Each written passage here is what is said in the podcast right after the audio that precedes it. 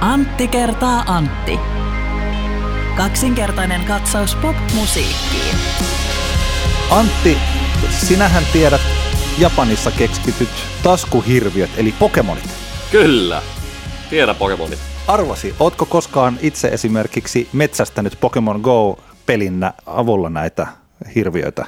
No mä en ole kyllä, siis tota, en ole sitä harrastanut yhtään. Okei. Okay. Okei, mutta tiedätkö sä Pokemoneja, niin kuin Pikachu nyt tietää kaikki, mutta kuinka paljon sä tiedät näistä Pokemoneista näin yleisesti ottaen niiden nimiä tai tyyppejä? No siis tosi vähän, koska en ole itse siitä ikinä ollut kiinnostunut eikä mun oikein tyttäretkään kovinkaan paljon. Detective Pikachu-elokuvan katsoin tuossa sivu, sivusilmällä vähän aikaa sitten, mutta tota, that's about it. Ah, okei, okei. Ei vaan siis, kun yksi tällainen erittäin söpö, pyöreänmallinen, suurisilmäinen, vaaleanpunainen keijutyypin Pokemon on ryhtynyt räppäämään. Aha. Ehkä, en tiedä, varmaan et ole kuullut, jos et ole Pokemon-skenessä mukana. No, en, en ole kyllä, en ole kyllä kuullut. No, siinä tapauksessa et varmaan myöskään tiedä, että mikä hänen räppinimensä on. En tiedä.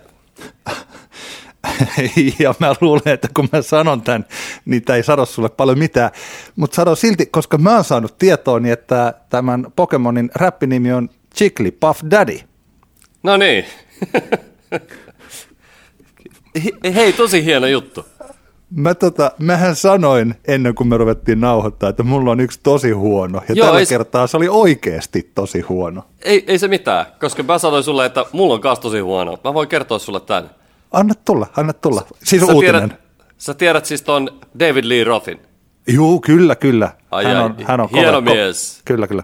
Ainoan oikean Van Halenin laulaja. Samaa mieltä. David Lee Rothin jälkeinen Van Halen ei ole Van Halen, se on Van Hagar, niin kuin kaikki tietävät. No. Nykyäänhän se on taas Van Halen, ymmärtääkseni edelleenkin taas. Tota. Mut joo, anyway, David hän lähti solouralle siis. Siinä jossain kohtaa, kun lähti Van Halenista tai sai kenkään kumminpäin se nyt meni. Ja vuonna yhdeksänkymmentäyksi, yhdeksänkymmentäluvun alussa siis ihan niin yksi saksalainen päivittäistarvikekauppaketju yritti lanseerata toimintaansa. Ja tässä lanseerauspalaverissa David Lee Roth sattui olemaan paikalla. Niin millä tavalla David kommentoi tätä saksalaista päivittäistavarakauppaketjun projektia heti alkuunsa? Uh, huh, huh, sanoi jo tässä vaiheessa. En tiedä kyllä. Kerro. No sähän, sähän laulahti siinä tilanteessa näin. U S A mamma, little ain't enough for me. No niin, mutta tämähän on tosi hyvä, hyvä, hyvä juttu. Hyvä. Joo. Varsinkin t- näillä pelimerkeillä liikenteeseen sitten tällaisena Öö, oh. huhtikuisena torstaina. Nauhoitamme tätä siis aprillipäivän jälkeisenä päivänä. Tämä on Antti kertaa Antti podcast. Tervetuloa seuraamme. Tästä David Lee Rothista meille kertoi Antti Hietala. Hei Antti. Hei vaan, ja sitten Pokemon-räppäreistä epämääräisiä höpisi Antti Granlund. Kyllä, palveluksessanne täällä jälleen. Me keskustellaan tänään yhdestä erittäin mielenkiintoisesta uudesta kotimaisesta yhtyeestä, keskusteluboardeista ja drum and bassista, ja meillä on paljon kaikkea suositeltavaa myös Joo. tuossa loppuvaiheessa. Tota, keskusteluboardit ja drum and bass, joku saattaa kysyä, että miksi helvetissä, tota, mutta tokihan ehkä voidaan ajatella, että tämä aika nyt, kun on, on koronat ja muut, niin sitä ainakin itse on tullut aika paljon katsottua vähän niin kuin taaksepäin, niin sen sijaan, että katsoisi eteenpäin, niin drum bass ja äh, tota, keskusteluboardit, laudat ovat toki menneisyyttä, mutta ehkä niistä saadaan jotain relevanttia puhuttavaa aikaiseksi.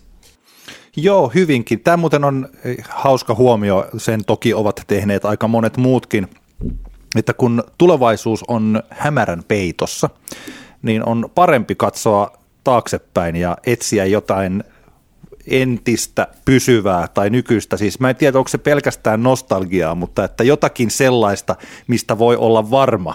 Ja me voidaan esimerkiksi Kyllä. olla varmoja siitä, että drum and bassia aikanaan tehtiin aika paljon. Kyllä, se on fakta. Siitä niin. pääsee ohi. Joo, kyllä tässä on itse tullut paljon niin mietiskeltyä tätä maailman tolaa ja vaikka niin musabisneskuvioiden tilannetta, ja totta kai koko ajan takaraivas kummittelee, että tuleekohan, tapahtuukohan meidän Uusi Tampere-festivaali ensi kesänä vai ei. tai jos tapahtuu, niin missä muodossa vai, vai mitä, ja tullut mietittyä paljon, että kuinkahan paljon tuolla isot suomalaiset kesäfestarit miettivät mahdollisia sisätiloja, jotta voivat järjestää tapahtumansa myöhemmin loppuvuodesta. Anyway, mä oon jotenkin itse ainakin vielä semmoisessa vaiheessa mun karanteeni olemistani, että mä en ole pystynyt saamaan niin kuin minkäänlaisia niin kuin selkeitä ajatuksia siitä, että mitähän tässä nyt oikeasti tulee tapahtumaan. Öö, ymmärtääkseni en vielä ehtinyt kuunnella, mutta päästykitellään podcastissa. Vähän oli kai uusimmassa jaksossa nyt jotain spekulaatiota siitä, miten musabisneksen rakenteet muuttuu. Eli jos tämmöinen homma just nyt kiinnostaa, niin suosittelen kuuntelemaan päästykitellään podcastin viimeisin jakso, mutta me keskitymme tänään pitkälti menneeseen. Kyllä. Aloitetaan Babelista. Babel on yhtye, joka seitsemäs päivä huhtikuuta, eli nyt kun me tätä nauhoitetaan, niin tästä muutama päivä eteenpäin julkaisee ensimmäisen E P:nsä, jossa on kaksi biisiä.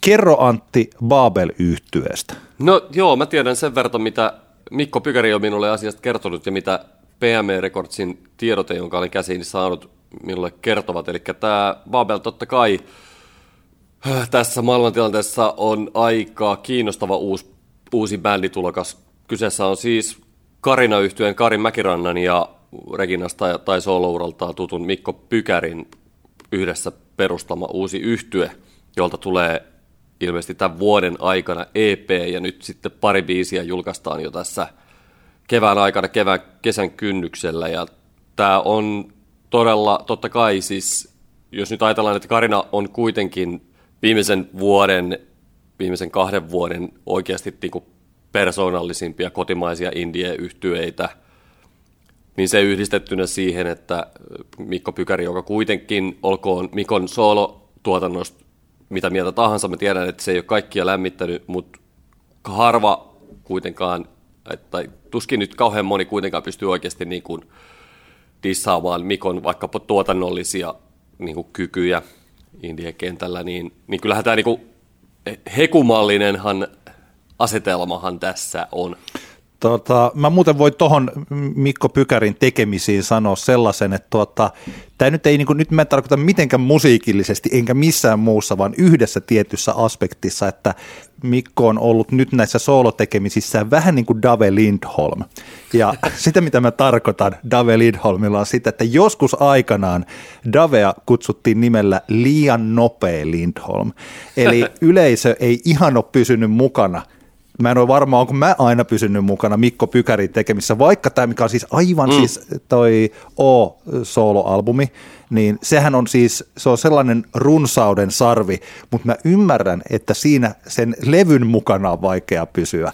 Ja kun siellä on totta kai, kun tekee tuottajalevyjä ja siellä on eri yhteistöitä ja kaikkea, niin se kokonaisilmaisu on aika sirpaleinen ja siitä on vaikea, siitä on vaikea, se ei mahdu yhteen. teen ihmissyliin Niipä. välttämättä. Siis tällä hetkellä, ja se on ehkä enemmän syynä se siihen, että tämä soolomateriaali on jollekulle etäinen, eikä mun mielestäni se, että se olisi jotenkin heikkolaatuista tai heikompilaatuista kuin vaikka joku, jotkut Mikon aikaisemmat tekemiset. Kyllä, kyllä, mutta kyllähän, kyllä mä muistan, että esimerkiksi Mikon ensimmäisen soololevyn kohdalla, niin kyllä aika monet ihmiset oli aika hajalla jostain Champagne High -biisistä. Se oli täydellinen. Eihän se niin kuin kaikille uponnut.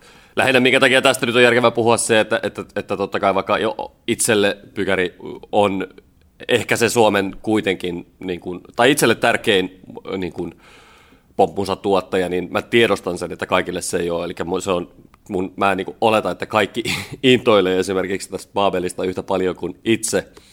Mutta tota, me ollaan nyt kuultu kaksi biisiä, eli, eli tota, The Bell ja Red Water-kappaleet.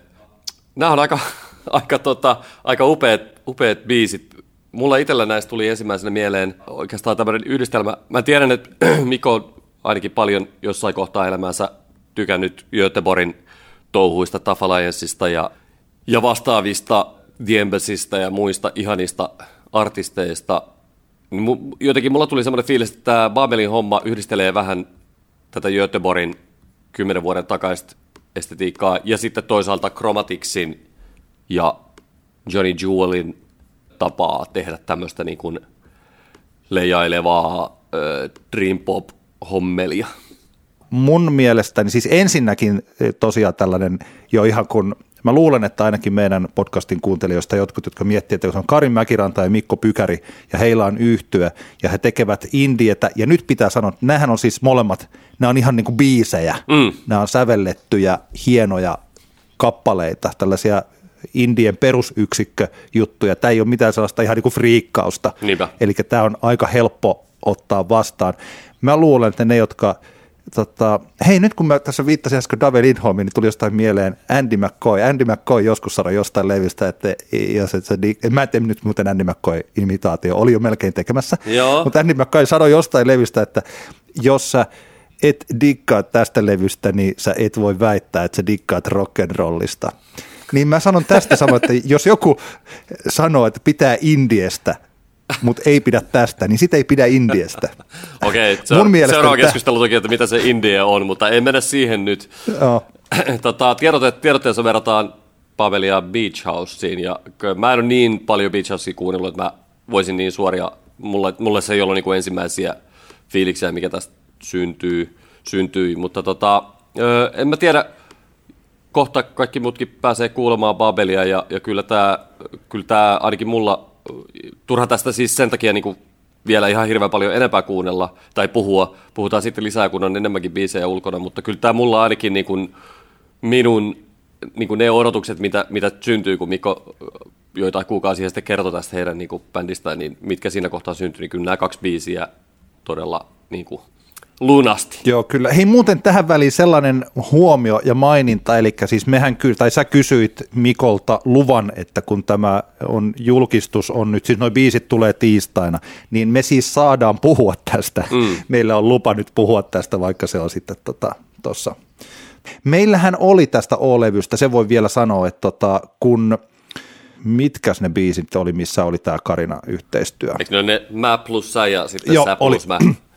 Oli, ei kun juuri ne, juuri ne, joo, joo, sä plus mä, nehän oli meillä Älä nuku tämän ohi biisinä. Mä taisin tykätä nimenomaan siitä, missä Lauri Haavia ei ollut, mutta aika moni tykkäsi ehkä enemmän sitä Lauri Haav-biisistä. Mm. No joo, mutta siis, että sitä, tätä yhteistyötä he ovat tehneet aikaisemminkin ja mun mielestä tämä, kyllä, kyllä. tämä tuntuu tosi, tosi hyvältä. Joo, kyllä tämä jotenkin, ja sitten sehän on hauska tästä tota, Mäkirannan Karinin laulutapa, kun sehän on erittäin tunnistettava ja mä tiedät, se on se on niin kuin, tai siis mä, mä niin kuin, se on se on tosi hyvä juttu, että okei, vaikka siitä ihan kaikki ei niin kuin olisikaan niin fiiliksissä, koska se on kuitenkin aika semmoista niin kuin hönkäilyä, niin tämä on jotenkin mahtavaa. Mä pidän siitä tosi paljon, että laulaja laulajalla on tunnistet, täysin tunnistettava soundi. Niin paljon kuin mua niin kuin Tom Jorken ininä ottaakin päähän, niin kuin ehkä joskus aikaisemminkin maininnut, niin pakkohan mun Tomillekin on se kunnia antaa, että eihän Tom Jorke ei oikein voi sekoittaa kenenkään muuhun.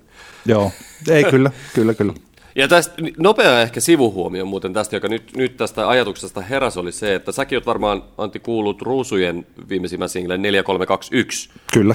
Joka on mun mielestä ainakin tosi, tosi hyvä biisi, aika, aika tämmöinen niin kuin kevyt ja helppo Ruusut-kappale. Mutta siinä on aika mielenkiintoista se, että mä oletan, että sen biisin laulaa Miikka Koivisto. Joo. Ja siinä on toi Miikan nyt, mä en tiedä, onko se niin kuin autotunella ja muilla, Miikan niin kuin ä, laulusoundihan on muokattu semmoiseksi, että tähän ei oikeastaan tunnista. Ja mä just mietin, että onko tämä niin kuin, onko se hyvä vai huono asia, mutta ehkä Ruusujen tapauksessa se saattaa niin kuin olla ihan tarkoituksenmukaista ja, ja hyväkin asia, että, että otetaan, että Miikka nyt niin kuin, että sitä etäisyyttä otetaan vaikkapa disco-ensemble-ilmaisuun, koska edelleenkin mun mielestä vaikkapa, mä haluan, että sä kaipaat mua biisillä, Miikka kuulostaa vielä aika paljon samalta kuin millä hän kuulosti, kun hän lauloi disco-ensemblessä, mutta että jos on tarkoitus pyrkiä pois siitä, niin se on perusteltua, että tämä neljä kolme kaksi yksi biisissä Miikan laulusoundi ei ole niin tunnistettava. Ymmärrätkö, ymmärrätkö mitä mä meinaan tässä? Joo, kyllä.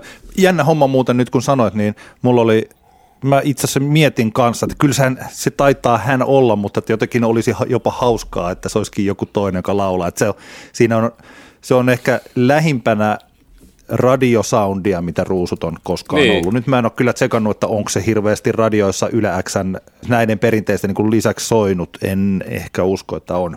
Joo. Voihan se olla, että se on Alpokin. Niin. Alpokin laulama. No anyway, pointti, pointti se, että vaikkapa, ajatellaan nyt vaikka, jos se nyt on Miikka, että Miikkakin on kuitenkin, hänellä on todella tunnistettava staili, mutta selkeästi tässä on tarkoituksella se hävitetty. Babelin kohdalla Mäkirannan Karinin laulusoundia ei todellakaan ole yritetty hävittää, ja musta se on siinä tapauksessa tosi hyvä. Säkin olet varmaan Antti huomannut, että tässä tota, korona-aikoina ja ihmisten karanteenissa, niin kaikenlaiset tämmöiset vanhat internet-jutut vähän niin kuin trendailee taas. Hesarikin uutisoi, että I R C-galleria on aktivoitunut ennen näkemättömällä tavalla, ja, ja mä huomaan, että Habbo Hotel esimerkiksi trendaa jossain määrin. Oli, käytitkö sä ikinä irkkiä? Mä olen mielestäni just vähän liian vanha, että mä olisin. No, mulla on vähän sama. Mä en, mä en niin kuin ikinä siihen hommaan päässyt. Mä käytin silloin, mä muistan yläasteen A T K-tunnilla jotain tämmöisiä niin kuin irk-esiastetta testattiin siellä. Opettajan, tota noin, niin, johda, opettaja näytti, että miten, miten se toimii, mutta tätä varsinaista irk-galleriaa mä en ikinä käyttänyt. Joo, mä käytin no siis muusikoiden piste netissä mä silloin aikanaan kaksituhattaluvun alussa vietin aikaani. Ja se, se on aika kova. Se, ja siihen oli sellaista, se oli sellainen hauska, mä näin semmoisen, että, siis, että mitä tapahtui. Se, se, sitten, sittemmin sen saman on nähnyt melkein kaikissa alustoissa. Tuohon aikaan ei puhuttu sosiaalisesta mediasta tietenkään, mm. mutta että vähän vastaavanlainen, eli että kun mä muusikoiden nettiin silloin joskus kirjauduin ensimmäistä kertaa sisään ja siellä oli tätä musiikkikeskustelua, niin se oli hirvittävän positiivista ja sellaista nostattavaa. Siinä ihmiset oli tajunnut, että niin tämmöisen internetin avulla voi samanmieliset olla yhdessä. Ja siellä Kyllä. jaettiin ohjeita ja intoiltiin musiikista ja sitten pikkuhiljaa sinne alkoi tulla tällaisia soraääniä ja sitten alkoi tulla näitä tällaisia keskusteluketjuja, että miksi nykyään muusikoiden piste nettiä lukemalla tulee paha mieli. Ja siis se, sen tyylisiä, sen tyylisiä asioita. Muusikoiden nethän on nytkin olemassa. Mä lähdin jännä homma, että kun sitä ihan sillä ylläpidetään, että siellä on vaikka tuorein uutinen on tällä hetkellä kahdeksas päivä maaliskuuta kaksituhattakaksikymmentä. Kimo Petrol palaa. Että kyllä. Ja muusikoiden netin... Ai, tästä voisi morjasta pari ikävää Kemo Petrol vitsiä, mutta ei, niin, ei morjasta niitä nyt. Ei. Ja yksi juttu, mikä lienee yhä erittäin aktiivinen muusikoiden piste netissä on tämä Tori-palvelu. Joo. Eli siitä on tullut tällainen yhä standardi sille, että myydään soittimia. Joo, kyllä mäkin siellä muistan, että viimeksi kun on jotain, jotain peltiä pitänyt myydä tai ostaa, niin tota, olen, olen tota noin, niin siellä, siellä käynyt tsekkailemassa. Minäkin aikanaan muuten ostin yhä mun silmäterä kitara vahvistimeni, eli tämmöisen Orange Twin Channelin, niin ostin tuolta vähän liian halvalla, ja mua yhä pikkasen harmittaa, että mä sain sen silloin niin halvalla. Aha, okei. Okay. Mä aloin muistelemaan omia tämmöisiä lautoja tai boardeja, mitä mä, mä silloin aikanaan käytin. Mä käytin aika aktiivisestikin aika, aika montaa. Ehkä mulle, mulle itselleni tärkein, joka liittyy tuohon tämän jakson myöhäisempään aiheeseen, eli oli tämmöinen kuin stealthunit piste net, joka oli legendaarinen elektronisen musan keskustelupalsta. Siellä, siellä paljon elektronisen musan tyypit jauho kaikista tosi tärkeistä aiheista ja, ja väänsi. Ja, ja tota, se oli jotenkin, muistan kyllä, että sekin, sekin, siellä oli koko ajan läsnä se semmoinen niin kuin ikävä sivu. sivusävy sitten jossain kohtaa, tai että oli, oli ne tyypit, jotka halusi sitten vaan, että peace, love, unity and respect, että eipäs nyt haukuta toisia täällä internetissä, mutta sitten oli ne tyypit tietenkin, jotka vaan trollaili siellä, ja kyllä mä muistan, että ite, itekin tuli, tuli sitten joskus jotain semmoista kirjoitettua, mitä ehkä jälkikäteen sitten katui. Lifesaver oli yksi, se oli tärkeä, se oli enemmän ehkä semmoinen, mistä sitten bongailtiin uutta musaa. Lifesaver oli siis helsinkiläinen levykauppa, jota pyöritti muun muassa tota Sampo Axelson, eli D J Anonymous, ja sitten Pirkka Esko, eli, eli tota noin, niin se oli, se oli tärkeä, se oli semmoinen ehkä, mistä sitten tuli bongattua elektronista musaa, räppijuttuja, jos siellä Anonymous tai Pirkka postasi johonkin ketjuun, että hei, nyt on tullut tämmöinen uusi kova biisi, niin kyllä se meni saman tien tsekkaukseen sitten. Luitko sä ikinä Radio Helsingin keskustelupalstaa, joka oli myös suhteellisen aktiivinen? En hirveästi. Siis mä tiesin, että sellainen oli olemassa, mutta että aika vähän olin sitten siellä. Joo. Ja mä, mä luulen, että muutenkin, että tuossa viime vuosikymmenen lopulla, jolloin vielä keskustelupalstat ainakin käsittääkseni jotenkin oli elossa, niin mä en kyllä hirveästi siinä vaiheessa ollut. Mä en kyllä tiedä, että mitähän mä sitten on tehnyt. Mä oon varmaan ostellut ylihintaa jotain deluxe-painoksia vanhoista C D. jotain C D-painoksia käytänyt aikani ihan väärin.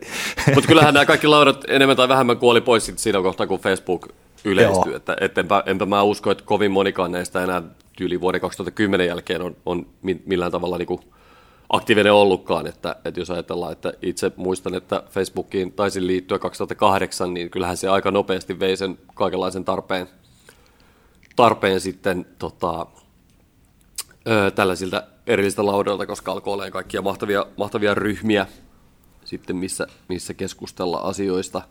Yksi asia öö. muuten näistä, vai oliko sulla vielä ajatus kesken? Ei, sano vaan, sano vaan. Siis yksi asia, mikä näissä keskustelupalstoissa oli tosi hyvä, ja se, mikä sitten, kun tällainen palsta tai yhteisö myrkyttyy, niin sitten sieltä ei oikein ole enää paluuta. Ja se on sellainen tietynlainen anonymiteetti.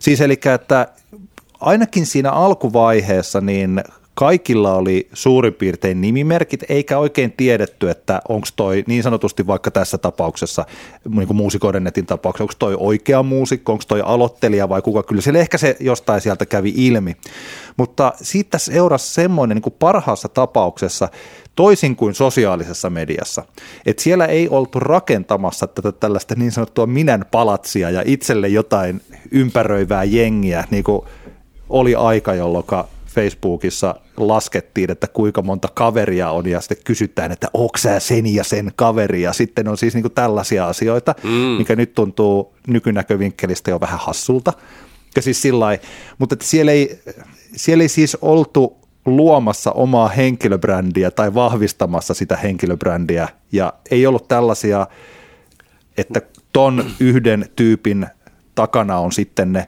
kaksi kolmekymmentä, jotka aina tykkää just sen postauksesta, eikä ikinä mistään muusta postauksesta. Siis sellaisia asioita, jotka tällä hetkellä on, jotka väsyttää mua sosiaalisessa mediassa tosi paljon. Mutta kyllä, kyllä toi rakenne ainakin, ainakin mä muistan, että se oli jossain siellä Stealthunitilla oli kyllä todella, todella vahva. Ehkä ainoa ero on se, että siinä oli semmoinen aavistuksen vähän semmoinen tietyllä tapaa surullisempi kulma ehkä liittyen just siihen, että, tai en mä tiedä kumpi nyt on surullisempaa, koska, koska siellä oli kuitenkin se anonymiteetti sit mukana, tai se, että kumpi on kunniakkaampaa, päteä hulluna anonyymillä keskustelupalstalla vai päteä hulluna niin. omalla, omalla nimellään, omalla kuvallaan sosiaalisessa mediassa, että oikeastaan ne on ihan yhtä, yhtä surullisia ne on ne hommat, mutta kyllä mä muistan vahvasti, että, että kyllä esimerkiksi Stealth Unitilla oli, se, oli ne tietyt tietyt tavallaan niin kuin tastemakerit tai semmoiset niin kuin auktoriteetit, joita vastaan ei saanut sanoa, ja jos sanoi, niin joutui heti sitten semmoiseen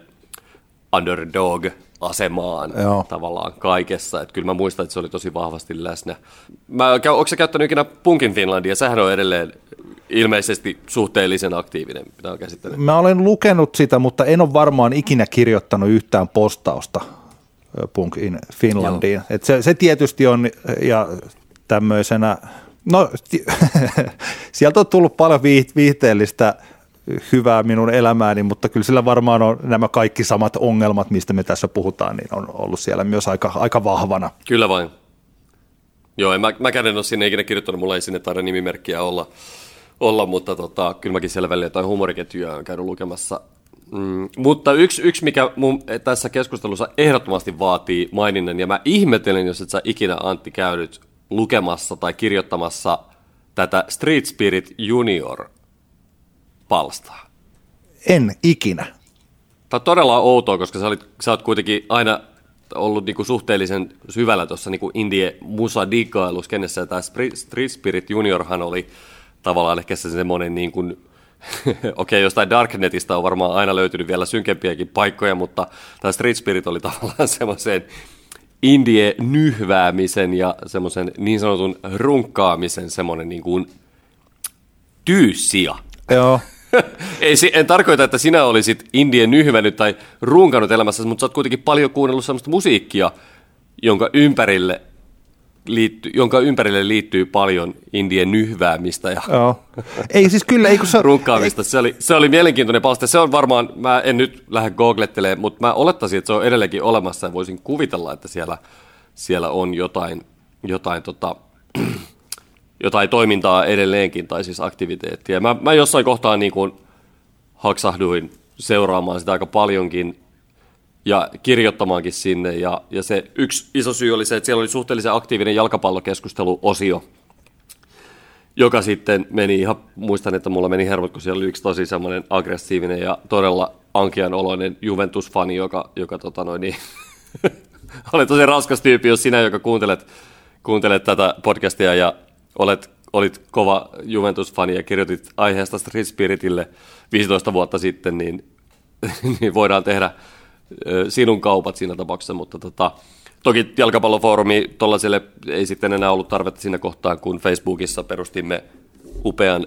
Goal-ryhmän, joka oli, joka oli parasta Facebookissa pitkään, mutta tota, Street Spirit oli tosiaan, se oli, se oli mielenkiintoinen kuvio, ja siinä ehkä näkyi se, se tavallaan se anonymiteetin niin kuin sillä tavalla huonot puolet vaikkapa musakeskustelussa, että mä itse jotenkin koin vahvasti, että siellä oli aika, aika vahvasti esillä kaikenlainen niin kuin misogynia, naisviha, tämän tyyppinen homma tavallaan niin kuin siinä genren sisällä. Mä muistan silloin, kun L C M D F tuli, eli mitä nyt kaksituhattakahdeksan, ehkä kaksituhattaseitsemän kaksituhattakahdeksan, kun ne tavallaan niin kuin tuli freimille, niin mä muistan, että L C M D F kohtasi tosi paljon aika semmoista suoranaista vihaa silloin just niin kuin Street Spiritissä, ja, ja musta silloin itsestä kovasti tuntuu, että se oli se oli jonkun asteesta niin kuin enemmänkin niin kuin sovinismia kuin, kuin tota mitään varsinaista, sen varsinaisen musiikkityylin niin kuin vihaamista, koska silloin samaan aikaan kuitenkin kaikenlaiset kitsunet ja, ja edbangerit oli, oli kova juttu, ja ne kuitenkin sai semmoista hyväksyntää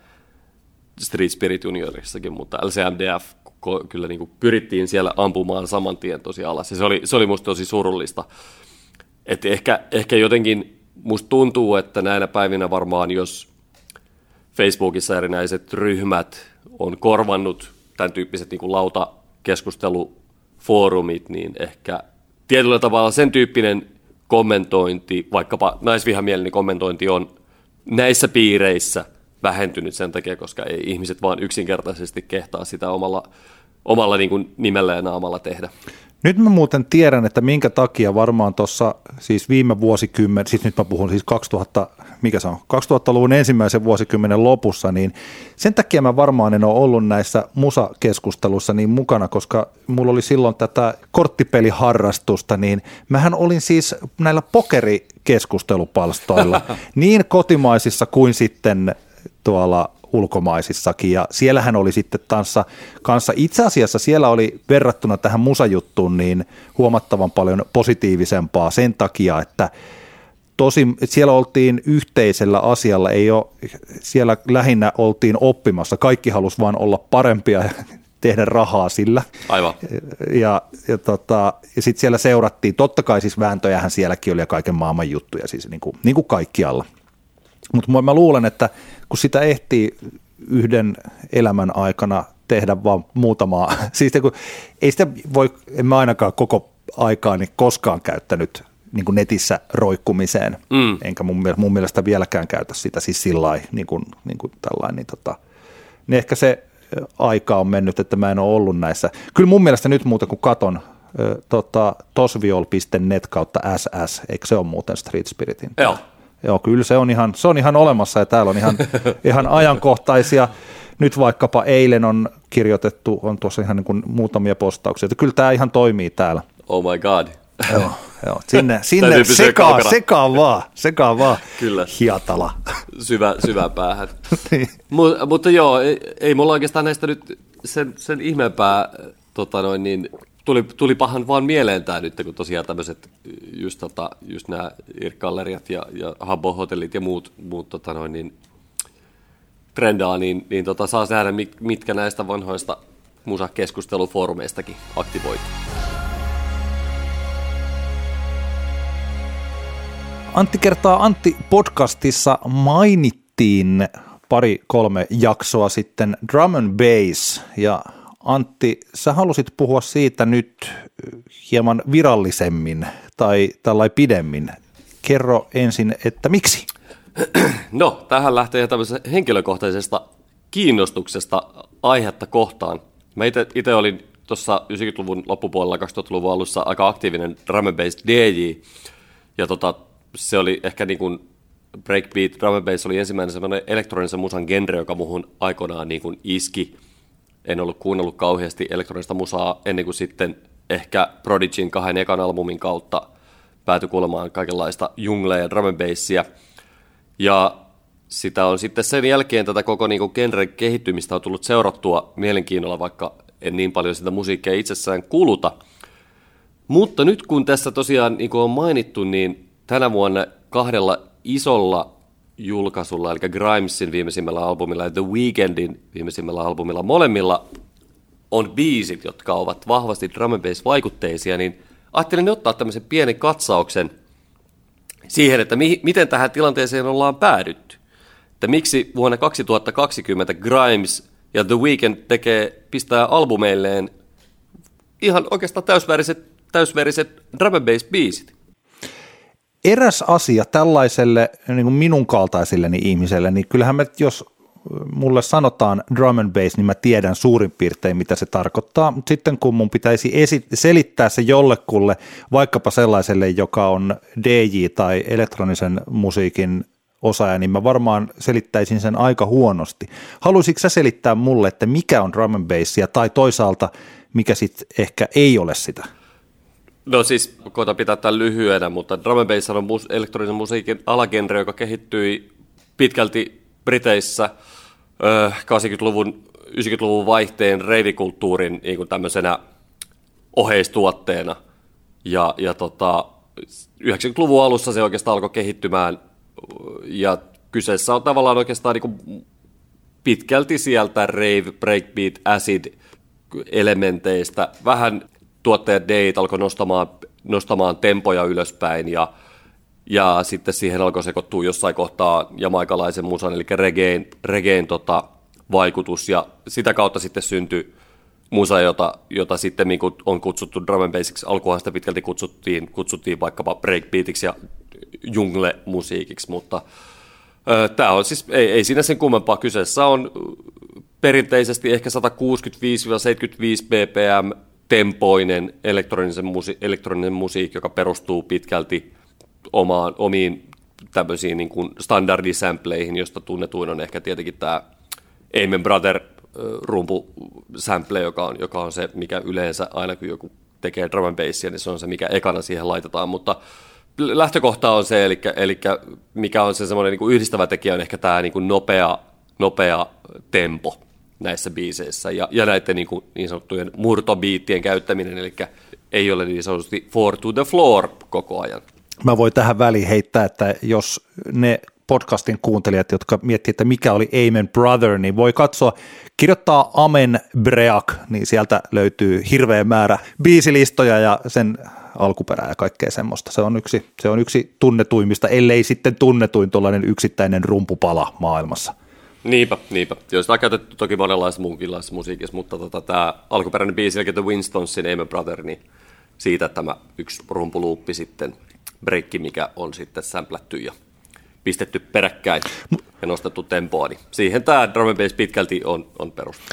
Sä laitoit, että sä teit tällaisen Spotify-soittarin, jonka minäkin tuossa kuuntelin. Mä laitoin sulle heti viestiä, kun ku, siis sieltä kuuntelisit, että ne niin avaa mun korviani ja silmiäni siinä mielessä, että mä en oikeastaan varmaan olisi osannut, mä en olisi osannut hakea tämän päivän drum and bass vaikutteita niin hyvin kuin sä.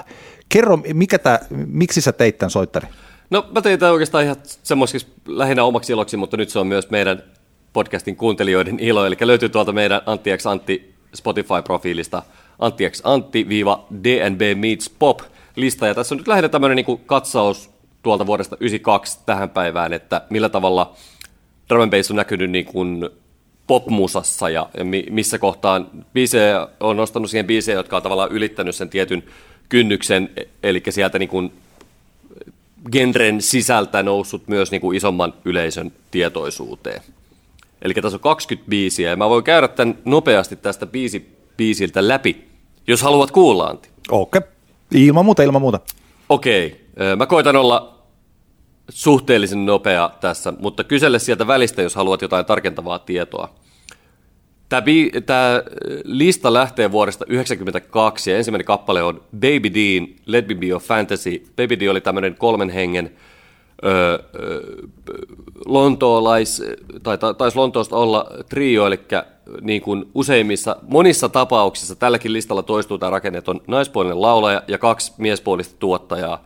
Tämä jotenkin tuntuu, että se on ollut niin kuin elektronisen musan niin kuin populaarissa päässä tämmöinen hyväksi todettu, hyväksi todettu kaava.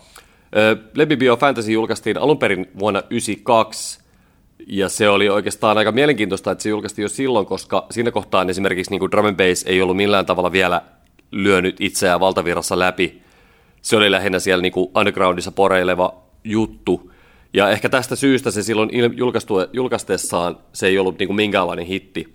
Sitten tuli hitti vasta vuonna yhdeksänkymmentäneljä, kun se julkaistiin uudelleen siinä kohtaan, kun aika oli, oli, oli oikea. Eli tämä on niin mielenkiintoista kanssa, että tämä oli tavallaan niin kaksi vuotta liian aikaisin tehty kappale. Mutta siitä tuli kuitenkin suhteellisen iso, iso, iso hitti, ja, ja muistan, että tämä on itsellekin ollut tämä tärkeä biisi. Tätä tuli paljon soitettua omilla keikoilla tyyliin niin viimeisenä kappaleena, koska tämä on tämmöinen niin maailmaa syleilevä pop-kappale, jossa on haus, hauska laulaa mukana, plus tämä on Tämä on pitkä, niin kuin monet drum and bass biisit on, mutta tässä on kuitenkin semmoinen rakenne, että tässä aika paljon tapahtuu kaikenlaisia asioita, joka tarkoittaa, että se on niin kuin aika, sen voi aika rauhassa soittaa sen koko melkein kahdeksan minuutin mitan, ja silti ihmiset tanssilattialla pysyy kiinnostuneina.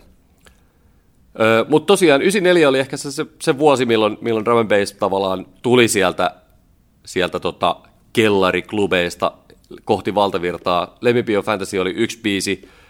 Kaksi muuta biisiä vuodelta yhdeksänkymmentäneljä, jotka tässä playlistillä myös on, on muun muassa mahtavasta ekasta Ali G-leffasta tuttu M-Beatin ja General Leavin Incredible. Muistatko kappaleen? En muistanut ennen kuin nyt, nyt tiedän. Se on upea se kohtaus Ali G:ssä, missä ne ajelee sillä pikku, pikku autolla ne tota, värikkäät verkkarit päällä ja fiilistelee Incredible-kappaletta. Tämä, oli, tämä, oli, tämä ei ollut vielä itse asiassa mikään niin kuin iso valtavirtamenestys tämä biisi, mutta tämä oli kuitenkin semmoinen, että muistan, että tämä, mä olen itse esimerkiksi, tämä pyöri paljon M T V:llä silloin, ja, ja siellä, tota, sieltä tämä tuli aikoinaan bongattua, ja tämä oli oikeastaan mun ainakin elämäni ensimmäinen kosketus tämmöiseen niin sanottuun raggajungleen, joka oli sitten yksi junglen varhaisen drum and bassin tämmöisistä niin kuin sivu, sivugenreistä, joka, jossa painottui just tämä tavallaan niin kuin jamaikalaisen ilmaisun vaikutus. Mutta sitten ehkä semmoinen biisi, mistä tosiaan voidaan ajatella, että tämän niinku iso sysäys lähti, oli Goldin Inner City Life-biisi hänen yhdeksänkymmentäneljä julkaistulta Timeless-albumilta, joka oli suht iso hitti Briteissä, ja, ja semmoinen tavallaan niinku koko drum and bass, öö, ehkä kulttuurin semmoinen niinku epitomi, kulmakivikappale, ja ehkä myös senkin takia, että, että tässä Inner City Life-biisissä itsessään ei ole kovinkaan paljon tätä jamaikavaikutusta paljon, eli tämä on enemmänkin, tai estetiikka on tämmöistä niin kuin brittiläistä, brittiläisen elektronisen musiikin estetiikkaa enemmänkin. Erittäin upea, upea kappale, kannattaa kuunnella. Koko Timeless-albumi on, on tosi hieno, jos yhtään vaan jaksaa, jaksaa tota, ylipäänsä drum and bass-musiikkia. yhdeksänkymmentäneljä, siitä pari vuotta homma muhi, ja ensimmäinen varsinainen semmoinen niin kuin valtavirta Hiti, hitihkö biisi tuli sitten vuonna yhdeksänkymmentäseitsemän, eli Olive-nimisen artistin tai yhtyeen You're Not Alone biisi, joka tota, Olive myös oli naislaulajan ja kahden miespuolisen tuottajan muodostama yhtye. Tässä nämä Oliven tuottajasällit niin oli vaikuttanut esimerkiksi Durutti-kolumnissa, ja toinen heistä perusti myöhemmin Nightmares on Waxin, ja toinen heistä soitti Simply Redissä myöhemmin, eli tota, tämmöisiä niinku pop-tyyppejä sitten teki, mutta tämä You're Not Alone, tämä on hauska, hauska niin kuin oikeastaan tämän Let Me Be Your Fantasyn jälkeen ensimmäinen tämmöinen niin kuin valtavirta-hitti. Tämä oli iso, iso hitti Briteissä, joka niin kuin hyödyntää drum and bass-ilmaisua. Nyt muuten tässä nopeasti tsekkasin, niin tämä on ollut myös Suomen virallisella listalla parhaimmillaan siellä yhdeksänä. Kyllä, tämä oli iso biisi monessa maassa. Oh.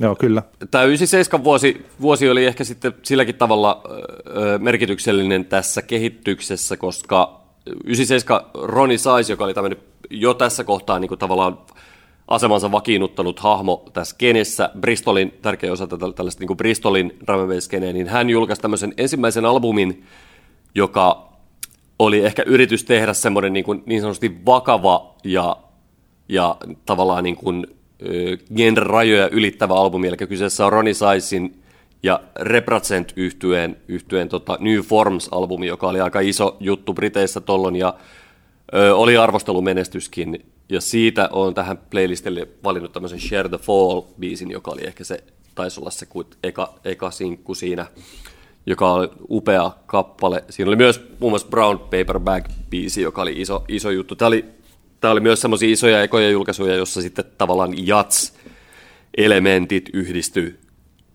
drum and bassiin, mutta tämä on ehkä se, sen takia tämä on niin kuin tärkeä albumi, tämä New Forms, että se oli, se oli ensimmäinen tämmöinen niin kuin vakava, pitkä albumi, että kun genre, genretekijät pyrkii siirtymään pois tavallaan niin kuin single, pelkästään niin kuin maksien julkaisemisesta albumien tekemiseen, niin tämä Representin New Forms oli, oli tavallaan kulmakivialbumi siinä kohtaa.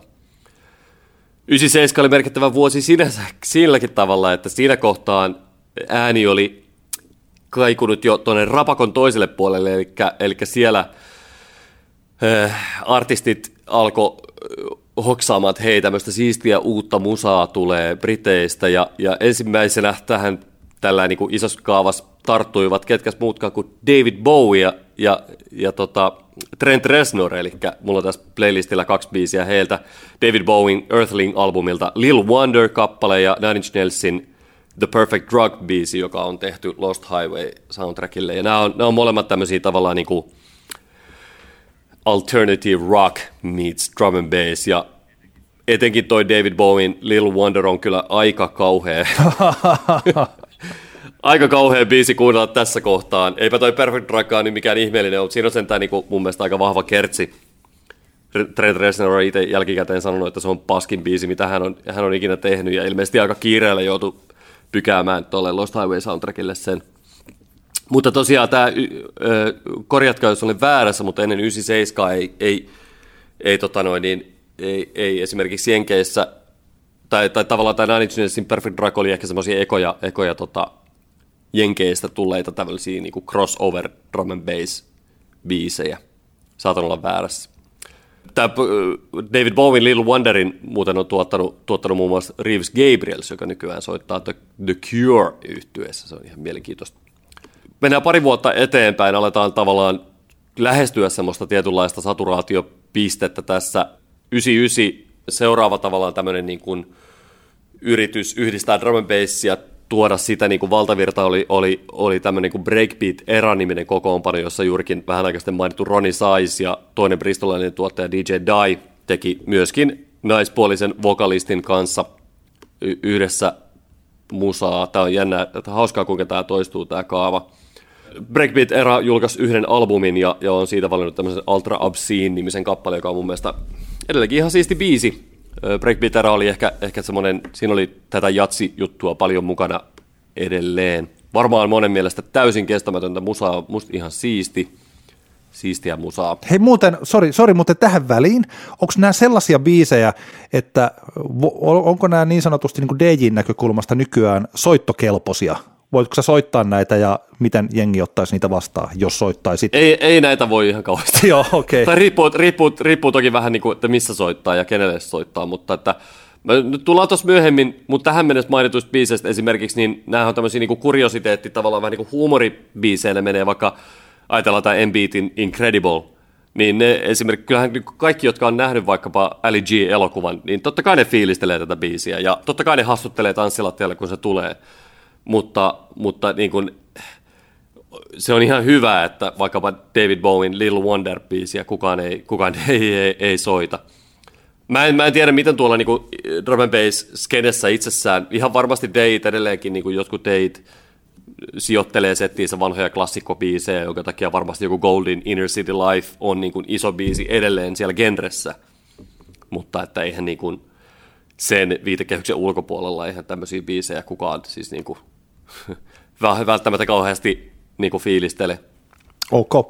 Pysytään vuodessa yhdeksänkymmentäyhdeksän. Muistatko Propellerheadsin History Repeating? Kyllä, kyllä. Biisi. Oikein hyvä. Just another time of history repeating. Kyllä, joo, se, no, oli, se oli tosi biisi. Hyvä kappale. No anyway, Propellerheadsin Alex Gifford tuotti yhdeksänkymmentäyhdeksän Jungle Brothersille, joka on siis tota, legendaarinen räppibändi, joka ehkä vähän niin kuin yritti silloin jonkun asteita, asteista paluuta, niin tuotti albumillisen biisejä, joista yksi kappale, tämmöinen V I P, on, on niin kuin käytännössä drum and bass biisi. Todella hyvä semmoinen. Ja se, minkä takia mä oikeastaan valitsin tämän tähän, se oli selkeästi aika tämmöinen niin kuin helposti lähestyttävä kappale, mutta se oikeastaan edelsi sitä, että vuonna yhdeksänkymmentäyhdeksän, niin kuin me kaikki tiedämme, maailma muuttui suomalaisen musiikinviennin kohdalta, koska silloin tuli Bonfa Kensisin Freestyler-kappale, joka on täysin verinen drum and bass biisi. No, en ole, on, en ole muuten ajatellut sitä ikinä drum and bass biisinä. Sitä se on, sitä se on vahvasti. Ja, ja, tota, ja se on, niin kuin mielenkiintoistahan siinä on se, että niin kuin on haastatteluissa jälkikäteen saanut monesti lukea, että freestylerin ei pitänyt olla mikään niin kuin, tiedätkö, hittisingle. Se tehtiin aika myöhäiseen ilmeisesti sille albumille sitten, ja, ja tota, ei, se, ei, ei, tavallaan se on pikkusen semmoista, ehkä niin kuin, siinä oli vähän niin kuin vahinkoa mukana, että freestylerista tuli sitten lopulta niin massiivinen hitti, mitä siitä tuli. Samoihin aikoihin freestylerin kanssa Briteistä tuli tämmöinen yhtye kuin Kosheen, jossa yllätys, yllätys on kaksi miespuolista tuottajaa ja yksi naispuolinen laulaja. Heillä oli tämmöinen biisi kuin Hide You, jonka on valinnut myös tähän playlistille. Se oli iso hitti Briteissä ja, ja tavallaan tämä oli sitten taas tämmöinen, ö, niinku tavallaan nämä miespuoliset tuottajat, jotka teki sitten tämmöistä niinku, niin, lainausmerkissä uskottavampaa drum and bassia nimellä Decoder and Substance, niin he sitten tavallaan niinku perustivat tämmöisen populaarin drum and bass -yhtyeen Kosheen, ja ne julkaisi pari albumia ja oli aika suosittuja, varsinkin Briteissä silloin. Öö, mulla on seuraava biisi tässä mun playlistillä, on, on tavallaan vähän poikkeaa kaavasta, tämä on nimittäin The Rootsin ja Erykah Baduun You Got Me, joka on siis niinku edelleenkin niinku järkyttävän upea kappale. Ja se, minkä takia se on tähän valittu, on oikeastaan se, että tämän biisin tämä loppu outro on käytännössä tämmöinen niin kuin drum and bass-tyylinen Questlavin rumpukikkailu. Se on, se on drum and bass-biitti, mitä hän siinä soittaa, ja se, se ehkä minkä takia se on tässä on se, että se edelsi kahta tavallaan isoa ö, jenkkiläistä räppibiisiä, joissa oli otettu vahvasti drum and bass-vaikutteita, eli vuonna kaksituhattayksi, vuoteen kaksituhattayksi mennessä Timbalandin korviin oli valma, varmasti kaikunut brittiläistä drum and bass -musaa, koska vuonna kaksituhattayksi tuli Missy Elliotin Get Your Freak On, joka on edelleenkin järkyttävän biisi, kova biisi, ja tämä on semmoinen biisi, mitä edelleenkin voi yökerhossa soittaa, soittaa ja jengi sekoo tästä biisistä. Se on niin mahtava biisi. Ja kaksituhattayksi tuli myös, myöskin Timbalandin tuottama Baba Sparksin Ugly-kappale, joka myös sitten lopussa samplää Get Your Freak Onia, eli nämä on tavallaan tämmöinen biisipari.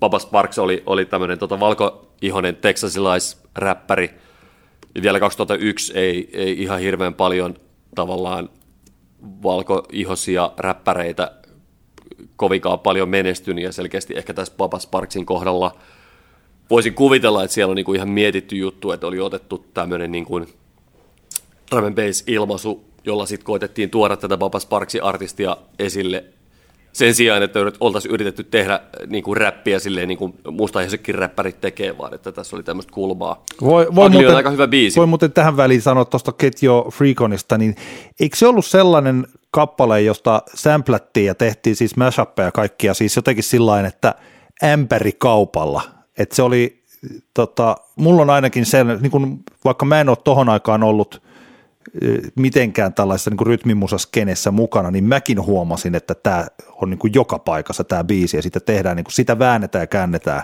Joo, kyllä varmasti, kappaletta. Kyllä varmasti, sehän voidaan jossain kohtaa puhua näistä ah, ihanista mashupeista, mitä silloin kaksituhattaluvun ekalla vuosella kymmenellä tehtiin paljon, ja ne oli kovia juttuja yökerhoissa, mutta tota, joo, joo, ihan totta, kyllä toi, toi tavallaan, niin kuin, se oli iso biisi monella tapaa, tapaa ja, ja löytyy Missy Elliotin mun mielestä parhaalta albumilta, eli Miss E So, So Seductive. Se on Addictive-albumilta, se on, se on edelleenkin ihan todella, todella hieno albumi, kannattaa kuunnella, jos ei ole kuunnellut. Siinä on, albumilta löytyy toinenkin kappale, joka on, joka on tavallaan niin kuin vahvasti drum and bass-vaikutteinen.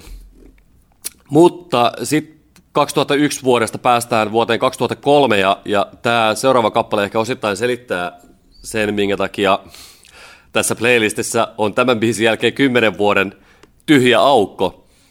Eli, eli ehkä se saturaatiopiste lopulta kaiken tämän suhteen koettiin kaksituhattakolme, kun Linkin Park julkaisi Meteora-albuminsa ja teki siihen biisin nimeltä Breaking the Habit, joka on oikeastaan niin kuin drum and bass-pohjainen kappale. Ja musta tuntuu, että tämä oli ehkä se niin kuin viimeinen niitti sille, että kukaan ei todellakaan halunnut koskea mihinkään drum and bassiin edes viittaavaan oh. kymmenen vuoteen oikeastaan. Ja tämä Breaking the Habit, tämähän ei edes ole mitenkään niin kuin kovin huono biisi. Tämä on ihan niin kuin, mun mielestä Linkin Park-mittareilla ihan ok, ok kappale ja niin kuin hyvin tehty biisi.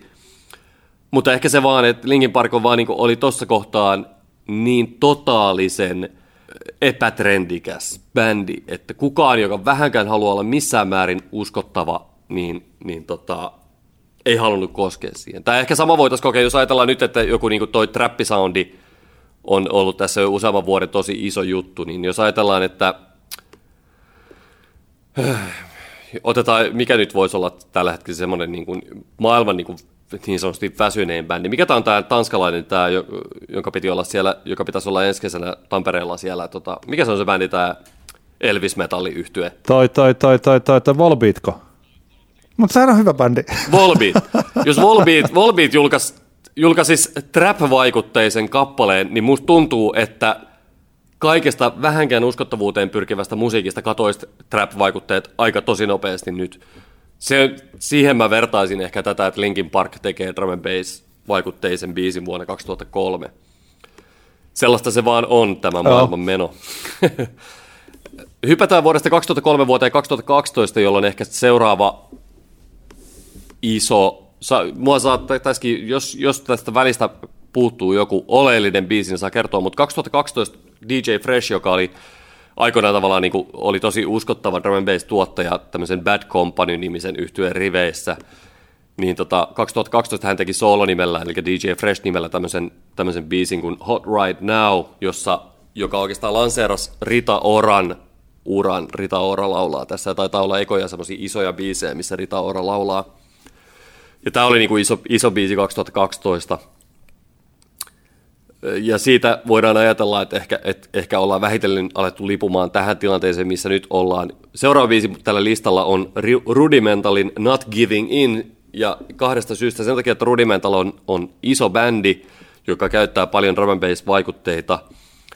On edelleenkin iso, iso bändi, varsinkin Briteissä, mutta Not Giving In, totta kai se täytyy sisällyttää tähän listaan, koska kyseessähän on Nakkivene-biisi. Olet ehkä kuulleet, kuullut. Antti, nakkivene. Mikä on nakkivene biisi?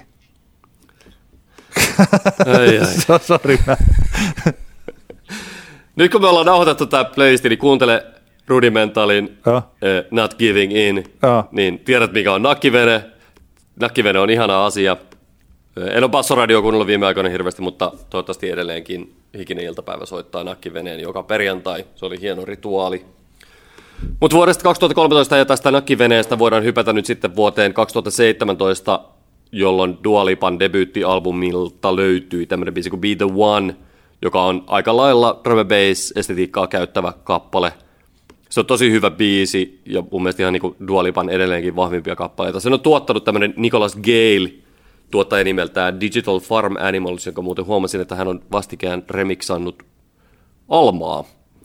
Mutta tota... Beat on tosi hyvä Dua Lipan biisi, ja tästä nyt sitten jotenkin on hypätty tähän vuoteen kaksituhattakaksikymmentä, jossa Grimes julkaisee uudemmalla albumillaan four a.m.-biisin ja The Weeknd Hardest to Love-biisin, josta tuossa puhuttiin, ja nyt kun tosiaan tämä kaksi biisiä kaksituhattakaksikymmentä, tämä on, voidaan mielestäni perustellusti puhua revivalina, eli nyt on käynnissä huima drum and bass revival, ja ihmiset, teidän täytyy olla valmiita siihen. Ja mä ei tota, tiedän, että tämä on sillä niinku, vähän niin kuin vitsi, mutta vähän niin kuin ei ole, koska ne on kuitenkin niin korkean profiilin artisteja, ja noi biisit on hyviä, biis- kuten mä oon sanonut aikaisemminkin, se Grimesin four a.m. on ihan mun tämän vuoden suosikkibiisejä, niin se on musta, musta mahtavaa, kyllä, kyllä. Jotenkin jälleen toi ton tyylinen tuotantotapa niin kuulostaa hirveän tuoreelta ja hyvältä, kun sen tekee tekee hyvin. Neipä, neipä. Ja, ja siitä Linkin Parkin, Linkin Parkin Breaking the Habit-biisistä kuitenkin alkaa olemaan kohta se kaksikymmentä vuotta,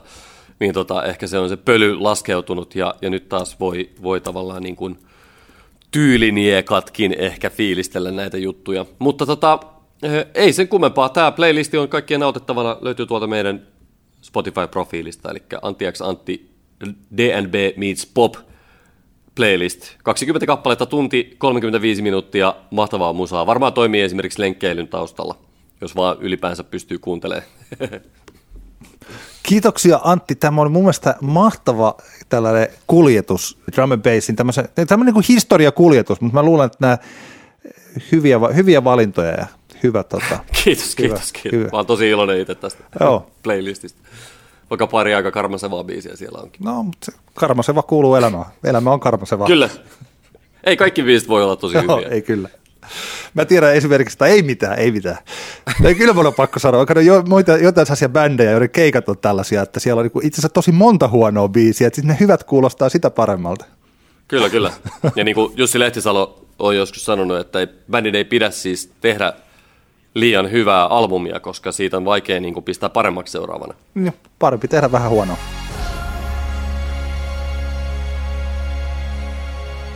Älä nuku tämän ohi-osio. Meillä on itse asiassa neljä suositeltavaa asiaa. Mun pitää kohta ryhtyä jälleen tekemään päivätyötä, niin, niin otetaan nämä, mutta otetaan sillain aika nopsaa, jos et tota, tässä. Ja itse asiassa mua vähän harmittaa, mä olisin ehkä jonain toisena hetkenä sukeltaa oikein kunnolla tähän mun ensimmäiseen suositeltavaan kappaleeseeni.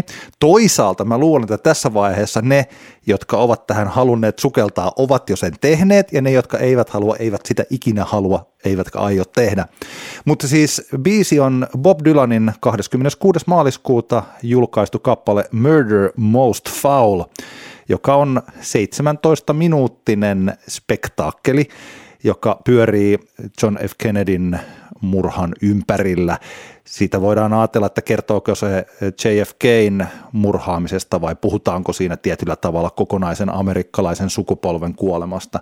Sehän on yksi, siis onko siinä nyt kahdeksan vuotta, kun Dylanilta on edellisen kerran tullut jotain, ja sitten nyt on mietitty tässä, että onko tämä vahinko, että se tulee nyt tähän meidän korona-aikaamme, vai onko se vaan biisi, jossa vanha mies muistelee asioita, jotka ovat hänen sukupolvelleen kuusikymmentäluvulla olleet jotenkin merkityksellisiä. Siis tällainen. Tämä on, tässä on ö, kirjoituksellisesti, kun Dylan on tehnyt näitä pitkiä biisejä, Sad-Eyed Lady of the Lowlands tietysti ehkä niinku tällaisena huippubiisinä siinä tai Desolation Row. Mm. Hänellä on tapana siinä, että kun hän rupeaa kirjoittamaan ja sitten ei vaan kynä ei vaan nouse siitä paperista ennen kuin on tehty niin monta säkeistöä, että tosiaan tässä tapauksessa on seitsemäntoista minuuttia musiikkia tehtynä. Ja tämähän on oikeastaan se biisi siinä taustalla. Se biisi on enemmänkin ranka siinä ympärillä, että Bob Dylan voi sitten murahdella nämä sanat tässä. Se yksi, yksi asia, mihin mä voin tässä kiinnittää, tai niin kuin pyytää, että kuuntelijat kiinnittävät huomionsa, on Wolfman Jackie, joka on yksi kaikkien aikojen radiojuontajalegendoja, kuoli vuonna yhdeksänkymmentäviisi, mutta että tässä lopussa, kun toive, toivotaan kappale tai sanotaan, että soita se biisi ja soita se, ja tässä on niin kuin hirveä määrä viittauksia biiseihin, tai oikeastaan vain niin kuin sanotaan, niin se on omalla tavallaan aika hauskaa, että siinä pyydetään tällaista mennyttä, menneen ajan radiojuontajaa soittamaan erilaisia biisejä. Ja niillä on niin kuin ehkä, ehkä merkitystä, ja omalla tavallaan voi ajatella juuri, että nämä kaikki se, mitä tässä, että tässä puhutaan siitä menneestä Amerikasta, sitä, jota ei enää ole olemassa, ja se, että joka tietyllä tavalla loppui olemasta, kun J F K kuoli, ja se on, se on, se on, se on hieno biisi. Mm. Joo, aikamoinen, aikamoinen pläjäys, tämä kappale. Joo, ja se on myös sellainen, että ne, jotka eivät tosiaan halua siihen koskea, niin ei ole pakko. Joo, mä kuuntelin sitä kymmenen minuuttia, Ky- täytyy kuunnella se kokonaankin tuossa. jossain kohtaa. Mutta tota, tosiaan oli, oli, ehkä se vaatii sen, että alkaa sitä tekstiä kuuntelemaan siitä heti sitä alusta lähtien silleen, niin kuin tarkasti, että pääsee siihen niin kuin inessiiviin. Mitäs sulla? No tota, äh, mulla on, mulla on mun älä nuku tämän ohi biisi on Alman Stay All Night, joka, joka löytyy siis äh, Alman äh, vähäläkästä julkaistulta Have You Seen Her Part kaksi E P:ltä. Ja tota, vähän ollut tavalla tylsää, kun harvat Alman uudet biisit on silleen niin kuin koskettanut itseä kovinkaan paljon, mutta täytyy sanoa, että tämä Stay All Night on oikeastaan niin kuin parasta Almaa sitten noiden vanhojen isojen biisien jälkeen. Tässä on tosi, tosi hyvä kertsi ja tämä on jotenkin muutenkin, tässä on fiilis, fiilis kohdallaan ja, ja tota, tanssittava ja kaikkea. Mä oon tosi iloinen, että Alma on julkaistu tämmöisen biisin ja toivotaan, että siitä tulee iso hitti. Mun toinen kappale on Håkan Hellströmin Tillsammans i mörker. Nämä mun kappaleethan on sellaisia, että uskon, että moni sivistynyt aikaansa seuraava musiikin kuuntelija on nämä kappaleet kuunnellut tai ainakin kuullut, että tällaiset kappaleet on olemassa. Molemmat myös edustavat sitä sarjaa, että niiden laulujen tekijät eivät ole ihan eilisen teeren poikia. Håkan Hellströmhän tuli mainittua meillä edellisessä Ruotsi-jaksossa. Yksi näistä tällaisista Ruotsin, tällaisista, miksi heitä voisi sanoa, että se kuulostaisi ihan hirveän kliseiseltä, mutta että hän on se, sehän on se sama ruotsalaiselle musiikille, mitä Ismo Alanko ehkä on sitten täällä. Niin, niin. Täällä tota. Mä huomasin, että kun tämä kappale, että aika monia biisejä on ruvettu nyt kuuntelemaan jotenkin tätä aikaa vasten. Mun mielestäni tämä biisi ei mitenkään liity, siis tällä vokaatella. Vaikka voitaisiin ajatella, että nyt ollaan yhdessä pimeässä, niin tämä ei liity millään tavalla koronaan tai tämmöiseen. Tässä lauletaan Jonna-nimiselle ihmiselle, Aha. joka, ja tota, tämän kertosäehän on siis tosi hieno, ja följer dig utför tillsammans i mörker, ja har också varit där. O om du skadar dig själv. Siis, että mä, tota, mäkin olen ollut, me olemme yhdessä pimeässä, minäkin olen ollut siellä. Ja, ja sitten tämä on vielä tällä, että jos, mm. jos mä nyt oikein ymmärrän, että jos satutat itseäsi, satutat myös minua. Että minä olen, me ollaan, me ollaan yhdessä täällä. Tällainen lohtubiisi ja siis todella tosi, tosi upea. Ja hieno, niin kuin vaikka tämä on tällainen niin sanotusti perusbiisi. Upea kertsi, hieno sanotus, mm. hyvä. Jotenkin tulee sellainen Håkan Hellströmin tässäkin tapauksessa ehkä, että tietää, että hänellä on elämän kokemusta, niin tuntuu, että tässä lauletaan niin, että tiedetään, mistä lauletaan. Upea kappale. Kyllä, kyllä. Joo, tämä oli, tää oli todella, todella kaunis, kaunis biisi. Jos oli Alman biisissä hyvä kertsi, niin tässä biisissä se vasta hyvä kertsi onkin. Tiedätkö sä, mitä, mitä tota tulee, kun yhdistetään tämä Bob Dylanin Murder Most Foul ja Håkan Hellströmin Tillsammans i mörker? Mikä siitä syntyy, kun nämä yhdistetään? No? Siitä syntyy The War on Drugsin seuraavan albumin yksi kappale, koska tämä on jotenkin huvittavaa, kun sä pistit nää, mulle nämä biisit, sitten mä kuuntelin ne, ne putkeen. Niin tota. Ja tuossa nyt jotenkin muutenkin War on Drugs on ollut taas tapetilla, kun oli, oli tota Grasudiel, oli Instagramissa vähän soitellut uusia War on Drugs-biisejä. Niin tota, tuli vahvasti semmoinen olo, että, että näiden... Näiden kombinaatio on yhtä kuin The War on Drugsin nykytila, mikä ei ole siis ollenkaan no. huono tila, vaan aivan mahtava tila. Rakastan The War on Drugs -yhtyettä lähes varauksetta. Mä voin muuten tähän väliin vielä sanoa, että ehkä mullakin on, en mä tiedä, tietysti mähän olen tämän tyylisestä musiikista pitänyt aina, eli mm. että, että niin kuin näin, mutta että jotenkin tässä on sellaista, että kun ihmisiä, jos me puhuttiin siitä, jos me uskotaan siihen teoriaan, että tässä osa ihmisistä palaa johonkin menneeseen, on ne sitten keskusteluboardit tai happohotellit tai mikä tahansa tällainen, että haetaan jotakin, mikä on ollut aikaisemmin hyvää, niin onko odotettavissa, että tulee yhä enemmän tällaisia akustisella kitaralla tai bändillä tehtyjä, en mä tiedä. Siis, että, että tuntuuko vaikka tämä Tillsammans i mörker, tuntuuko se musta nyt just niin hyvältä sen takia, että mä jotenkin alitajuisesti ajattelen, että tämä kuuluu menneeseen aikaan ja ehkä mä voin kuvitella, että menneessä ajassa oli paremmin, vaikka yleensä menneessä ajassa ei ikinä ole ollut paremmin, mm. siis oikeasti. Mä tiedän, mä tiedän, että sä et Antti tykkää tästä, että mä sanon näin, mutta, mutta näähän on molemmat nämä sun valitsemat biisit on hyvin vahvasti tämmöisiä möhistelykappaleita. Niitä ne on, niitä ne on. Sille ei maha, sille ei maha mitään. No. Kyllä, joo. Mulla on tota vielä yksi, yksi äh, älä niin tämä ohi nosto, ja se on taas T V-sarja. H B O Nordicilta löytyy kolme jaksoa T V-sarjassa nimeltä The Plot Against America. Itse kiinnostuin siitä sen takia, koska siellä on, on tota David Simon ja Ed, Ed Burns vastaavina tuottajina, eli herrat maailman parhaan T V-sarjan, eli The Wirein takaa. Blood Against America perustuu siis kaksituhattaneljä julkaistuun Philip Rothin samannimiseen kirjaan, ja kyseessä on siis tarina siitä, että tavallaan tämmöinen ajatusleikki siitä, mitä olisi tapahtunut Yhdysvalloissa, jos toisen maailmansodan aikana Yhdysvaltoihin olisikin tullut natsimyönteinen presidentti.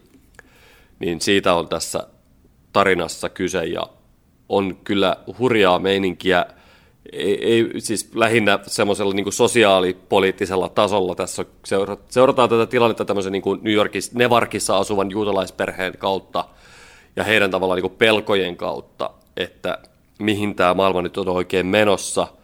Ja totta kai ei ole mikään varmasti sattumaa, että tämä, sarja on, tai tämä tarina on nyt tehty T V-sarjaksi, koska, koska kyllähän nyt me tiedetään, just Unkarissa, Unkarissa meillä on kunnon fasistidiktaattori tällä hetkellä, ja Ja tota, no nyt oli demarit mennyt, tai sulla on mennyt persujen ohi mielipidemittauksissa, mutta kuitenkin tämmöiset kaikenlaiset Jussi Halla-ahot ja muut tuolla tota noin, niin sekoilee niin, niin, ja, ja Donald Trumpit, niin tota, tämä on ihan varmasti siis, tämä on monella tapaa hyvin ajankohtainen tarina.